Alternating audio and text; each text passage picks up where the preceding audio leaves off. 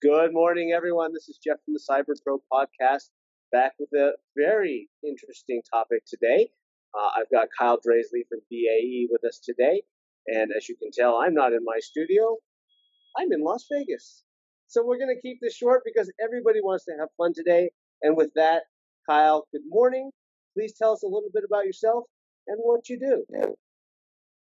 Yeah, hey Jeff, I'm glad you're in Las Vegas. I'm in beautiful Blue Ridge Mountains of Virginia in my cabin, uh, where I stay away from all things modern, even though I'm a cybersecurity SME. Um, yeah, uh, I'm a cybersecurity director and solutions architect at BAE Systems. Uh, we used to be called British Aerospace. We're the third largest defense company in the world. Uh, so what I do is I develop architect, engineer, and operate systems and solutions that tackle some of the most critical cybersecurity needs across the defense departments of the world, national security sectors, and also, you know, what affects other government sectors as far as like federal civilian. So, you know, uh, in America, you would think like Department of Treasury or um, maybe Department of Agriculture, something that isn't necessarily James Bondy or you know, more kind of uh, coming out of the Pentagon. But uh, yeah, I get to work on the super sexy stuff, um, both defensive and offensive, um, and all the things that kind of feed into that. Uh, before I got into this, I was an intelligence officer in the Army for many years, so I'm all tatted up and whatnot. Uh, but uh, yeah, no, um, it's been a fun journey, and um, looking forward to what's coming down the pipeline here in the future, especially after all the different changes we're seeing coming down from that big executive order that the White House put out in May. It's definitely a paradigm shift for cyber not only within the government sector, but all the trickle down that's going to be happening from the government into more commercial and civilian sectors because of those changes. Yeah, you bring up a very good point, and we could do a whole podcast about what happened in May. But let's talk about your work. Uh, you're at BAE, you've been there for a number of years, and uh, we're going to get into the question of how AI can potentially play a role in uh, SecOps in the future. But let's talk about uh, where you are today and what your viewpoint looks like and what you see coming down the pipe, as you said, in your world in the next couple of years. Yeah, so in my world, we're getting a lot of chatter from my good friends and colleagues out of Fort Meade, as well as those coming out of Homeland Security, about a lot of good, prudent, and needed changes within sort of how the United States does cyber and how we interact with our partners. So, you know, everyone's heard about the the Five Eye intelligence partnership. That's going to be buttressed up. There's going to be a lot more sort of uh, information sharing and collaboration to kind of buttress up cyber defenses.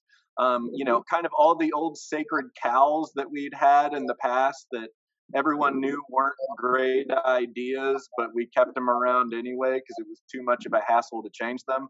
Those sacred cows are going to slaughter. And I couldn't be happier because I've been a cheerleader for a lot of that for years now. Um, you know, we're kind of breaking out of silos.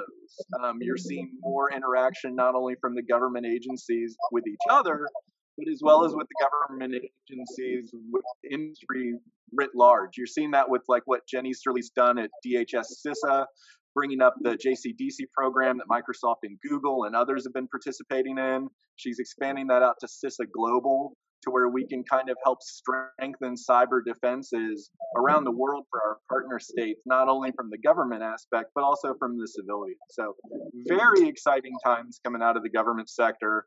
Lots of work to be done, but it's good, honest work.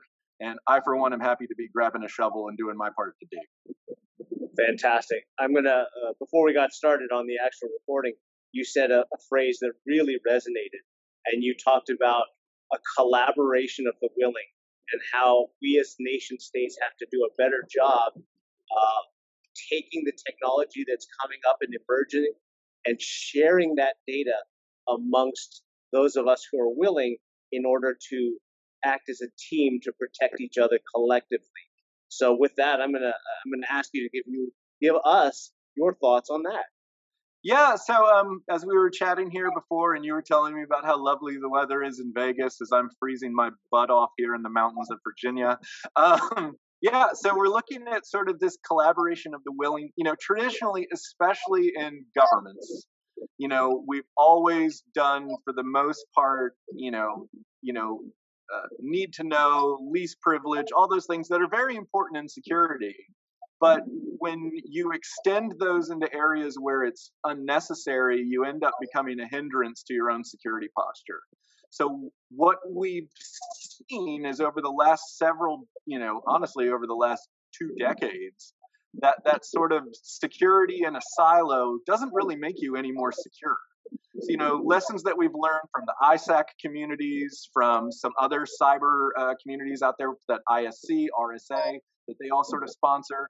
The more that you can collaborate within market verticals, the more stronger you will become across the horizontal. So the government's beginning to learn that more from the commercial side. Um, and they're discovering that what we can do is, you know, if if the Canadians have some great playbooks about how to defend against Russian APTs, right? They they need to share those playbooks out and make them to where they're standard operating procedure, and we can then push those out to others. Sharing best practices, sharing what we're seeing on our own networks. If we have something that you know was a vulnerability within our own network, not being quiet about it, coming out and going, "Hey, we had something that was a weakness. This is how it got exploited, but this is how we fixed it, and here's how we put controls in place to make it better." You know, and being able to sort of leverage the collective for a defense as opposed to everyone in it for themselves. Because you know the adversary is sharing intelligence with each other they're mm-hmm. sharing exploitables they're sharing back and forth. We need to start doing the same. And i think the more we can do that the more resilient i, I never say secure because if it's plugged into the wall it's not secure but the more resilient we can become on the white hat side. Yeah, we've heard so many iterations of the same comment where, you know, the bad guys are, are communicating a lot more between themselves than we are on the defensive side because they're trying to get in. And if one person gets in, they all get in and they yep. all get what they need. And that's something that's got that's a cultural change I it think is. that and we need to do it, it's it's a bit of pride and it's a bit of hubris. And I think that after having our lunch money taken from us so many times, I mean, hell, you put the news on any day now, you hear about some new cyber attack, or you know, X company got infiltrated again, and now we're having a giant data breach. I, I think the pride and hubris is gone. Um, I think we all know that we're vulnerable in different ways, but if we can sort of bolster our defenses together, and doing it through sort of these formalized structures and frameworks that nation states can actually put together and sponsor you know that that's going to be the wave of the future and that's going to be something that i'm seeing is will make a difference um you yeah. know I, I mean threat intelligence even a couple of years ago was something where i got my i mean my background was in intel it wasn't in it and my IT guys would scratch their head and just kind of go, "It's okay, I did a checklist, we're good." And I'm like, mm, "No, that's not going to work." But you know, I think we're we're realizing that that it, to truly do security operations, they have to be threat intel informed, and then you do you know your due diligence. Yeah, let's wrap this up because we could talk about this for a long time. And I think yeah, I mean, this, this, we can make this a 90 minute podcast, but let's do that another day.